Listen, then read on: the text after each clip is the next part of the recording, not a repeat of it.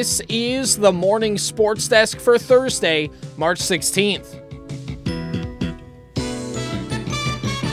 Okay, Corey, so we had high school basketball over on the Superstation last night. Sure, yeah. Henning Hornets, Battle Lake Battlers, and uh, it was Henning who came away with the win, and they will advance now. Henning got the 59 to 45 win over Battle Lake last night. Henning will advance to the Section 6A championship game, where they will have a matchup with the Border West Buccaneers. And Corey, if you've never heard of Border West before, they're a co-op between Clinton, Graceville, Beardsley, and Wheaton Herman Norcross. So. Uh, like six different farm towns out there. Right. They they're border west in multiple different things, but this is the first year for basketball even. Yeah, Border West and wrestling has been a thing for a while, I believe. So correct. So, so give me the give me the breakdown. What uh, 59-45 you said final score Henning over Battle Lake? Well, it's interesting cuz I talked to both head coaches before the game and I said, "So you guys played each other back in January and it uh, and uh, it was like a I can't remember the score off the top of my head like a 50 something to 40 something win for Henning." And I talked to both head coaches. First, to coach Misagatis, and he said Battle Lake's got a lot of offensive firepower. He's like, there's no way that it's going to end up the same way how we played them the first time. And I talked to uh, uh, Battle Lake's coach, whose name escapes me off the top of my head right now, and and he said, you know, we didn't shoot very well in that matchup against Battle against Henning in Battle Lake, and we expect things to be a little different this time. And both coaches were dead wrong. It was like the exact same basketball game where. Uh, lot of defense, a lot of physicality, uh, and shooting for both teams, I would say, was off. I know Henning got to 59 points, but they usually score on their season average around like 75. Yeah. Battle Lake had been scoring 90 plus points in their first two playoff games, been shooting the ball lights out, going up and down the floor. And, uh, uh, Owen Bueller for Battle Lake had over 30 points in the ball game, uh, but outside of that, it just felt like there was a lid on top of the basket for all the other Battle Lake shooters. They got open looks, they got the shots that they wanted. It's just one of those where when the ball doesn't bounce your way or doesn't fall in the way you want it to, that definitely got them behind. Uh, it was a 23 to 20 game at halftime. I thought a little bit before the end of the first half, maybe Battle Lake tried to push the ball a lot. They tried to really go up and down and turn it into a track meet. And I think they got a little too fast for their own good. And I think so they made a concerted effort coming out of halftime to try and slow the pace down a little bit more to try and get those shots. And I think they did. I think if you are the Battle Lake coaching staff, you probably shrug your shoulders and go, you know, we don't know if we win, but we're certainly a lot more in this ball game if some of these shots fall down. Um, and but uh, the personal effort from Bueller for Battle Lake, I mean, he anything he shot in the second half was going in the basket because I believe he only had like nine points going into halftime. So a lot of his points came in the second half. There was a point he was like from the college three, he just threw the ball up in the air on the left side wing and it just bounced in high off the glass for a three.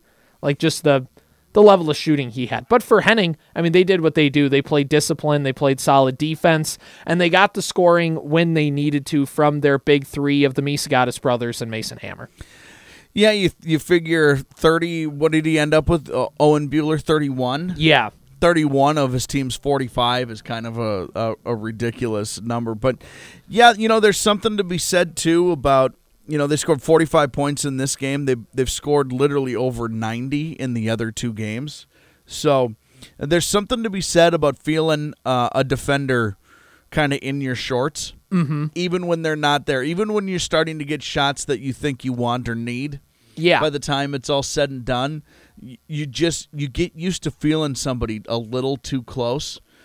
So that way even when they're not there, you're uncomfortable. And that's that's it's part of it. All that's just the difference sometimes. So Henning plays Border West, as you mentioned, tomorrow night, March 17th in Fergus Falls.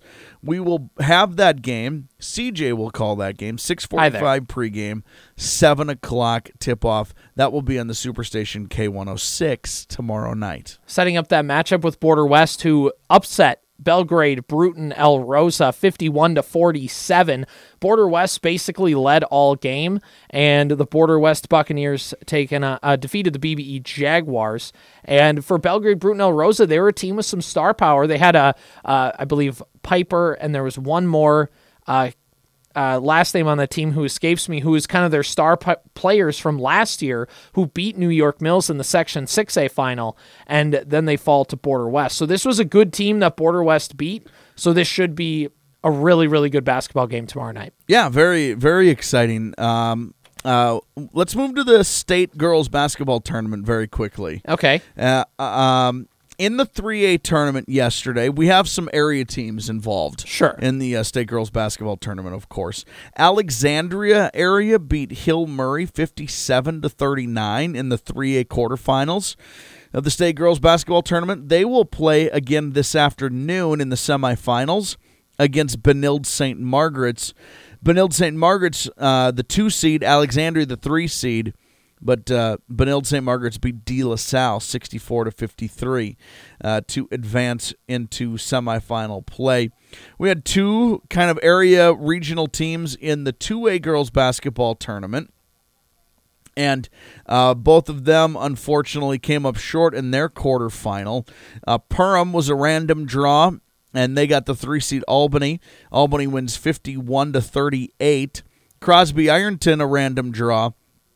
They got the two seed Goodhue and lost 67 to 59. So uh, they moved down into the consolation semifinals and actually play each other uh, this morning. As a matter of fact, tip off is in 36 minutes, 8 o'clock this morning from the Gangelhoff Center on the campus of Concordia St. Paul. Are you ready for some basketball? I guess I, I guess I am. So, um, uh, win there and advance to the consolation final tomorrow afternoon. Obviously, lose, and the season comes to a close.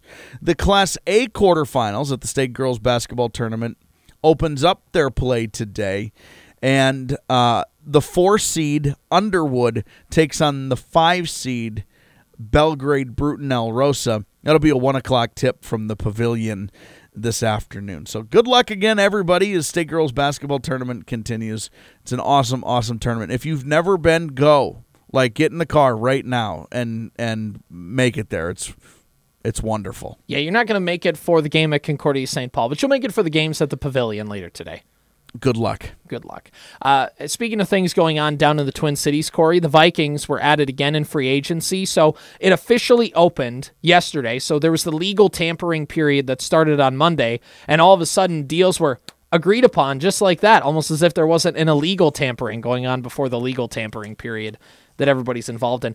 Anyway, uh, the Vikings could officially announce their signings yesterday. They could officially put pen to paper and uh, call them new members of the Vikings. The new league year begins. So, obviously, the official announcements of Byron Maxwell and Marcus Davenport and uh, John Oliver and all those guys. But it was the re signings, I think, that have surprised me more than the free agent signing Corey, because the Vikings brought back Ben Ellefson, Holly Nuggets stand up, uh, and uh, I they also brought back Alexander Mattison on a what I believe is like a two year, seven and a half million dollar contract extension, which leads me to my quick question, Corey: is what what are the Vikings doing here? Is there uh, like they want to bring they want to shed some other guys, they want to get rid of payroll, but then they're also bringing back some guys that I felt like in Mattison, who's a nice player, but if you're going to keep Dalvin Cook, isn't he kind of a luxury if you're trying to reserve salary space?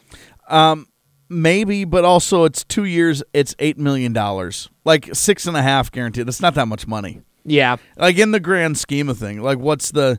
It's it's that, or you're gonna have to draft a guy to be in that sure in, in that spot. I do the Vikings just draft all defense in this draft? Is that what they're pointing towards?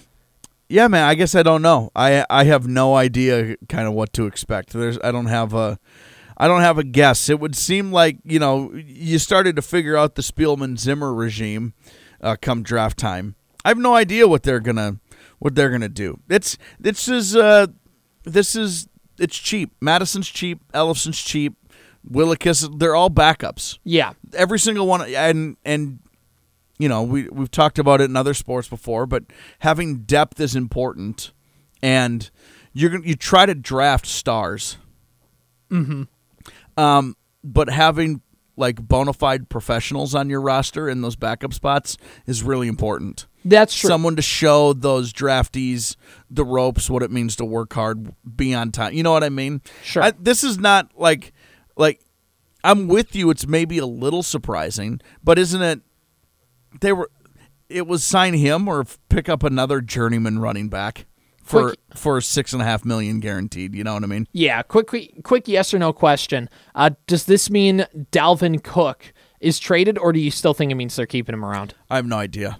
I weirdly, I feel like if they were going to trade him, they would have done it already. Yeah, probably. So Unless it's a part of like a draft day thing, but that just doesn't happen anymore. no, it doesn't, and you're not going to get as much capital as you would trading a player right before the draft. Usually, if you do it, it's for like a fifth round pick or something. And if you're going to do that, you might as well just hold on to Dalvin. But uh, so last thing to touch on with the Vikings. So we've talked all throughout the last month or so that the Vikings need to cut salary. Now they got rid of Adam Thielen, they got rid of uh, Eric Kendricks, and they've shed a couple other guys along the way. But Harrison Smith is still here, Za'Darius Smith is still here, and Kirk Cousins is still on the payroll as well. Old Kirky boy took a twenty-six million dollar uh, pay cut this season. Uh, to help the Vikings get a little bit of that financial flexibility. But I think it's important, Corey, to note that it's not like Kirk Cousins agreed to the pay cut. The Vikings are kind of like, we're restructuring your contract whether you like it or not. And Kirk Cousins is still getting every cent of his contract. It's just that the Vikings are deciding that they're going to pay him the money three years from now when he likely will not be on the roster anymore. Fair. It's all fair. It's all I, I have no that's all fair, right? I don't know what else to really to say about it. Like he's he's still gonna get paid. He's still gonna there's still um Do you think But the they're Vikings in should a have just weird ate the money, though? should eat it? Yeah, should should they have just paid him the money this season and had him off the books, and now you're not having to pay that money a couple years from now if you theoretically have a rookie quarterback? I don't know. I don't I don't know the answer. What do you think? I've uh, me personally, I'd say yes, but also the Vikings are trying to win, and if you're trying to win this season, that's the best move.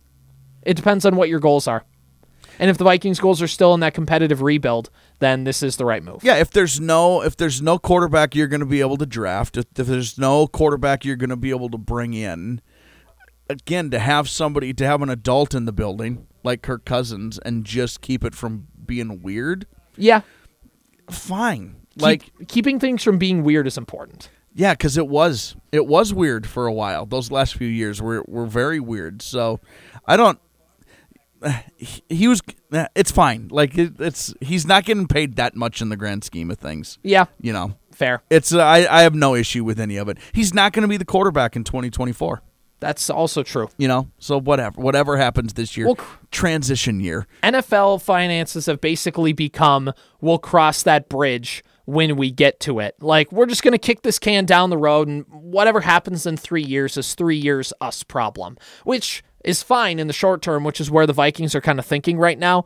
But again, I just there's part of me that feels like if you just take the momentary hit, then in a couple years that Cousins contract is off the books and you have a rookie quarterback contract which is cheap. And I know people say, well, if it's cheap, then doesn't the cost offset? Yes, it would, but then you don't have more money to go sign free agents and bolster your roster around a rookie quarterback, which is the point of having a rookie quarterback is to have him on a relatively cheap contract so you can spend money on other parts of the team. This isn't baseball, this isn't the NBA. There is a salary cap. There is a finite number of money that you can spend. So, anyway, there's my little tangent for today. This has been the Morning Sports Desk for Thursday, March 16th.